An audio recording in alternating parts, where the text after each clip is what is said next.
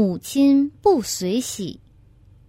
在我出家典礼上，母亲心有不甘地来参加了，她还是不同意我再出家。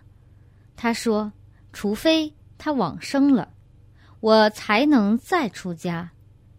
当时她会得到多少功德，会有什么恶果吗？你母亲勉强参加你的出家典礼，还禁止你再次出家，除非是她往生了，你才能再出家。这样一来，她所得到的功德是不圆满的，最多是有一世免除堕落地狱之苦而已。然而，如果她愿意的话，此功德将护持她多世，不堕落恶道。她这样的行为会让她与佛教越行越远。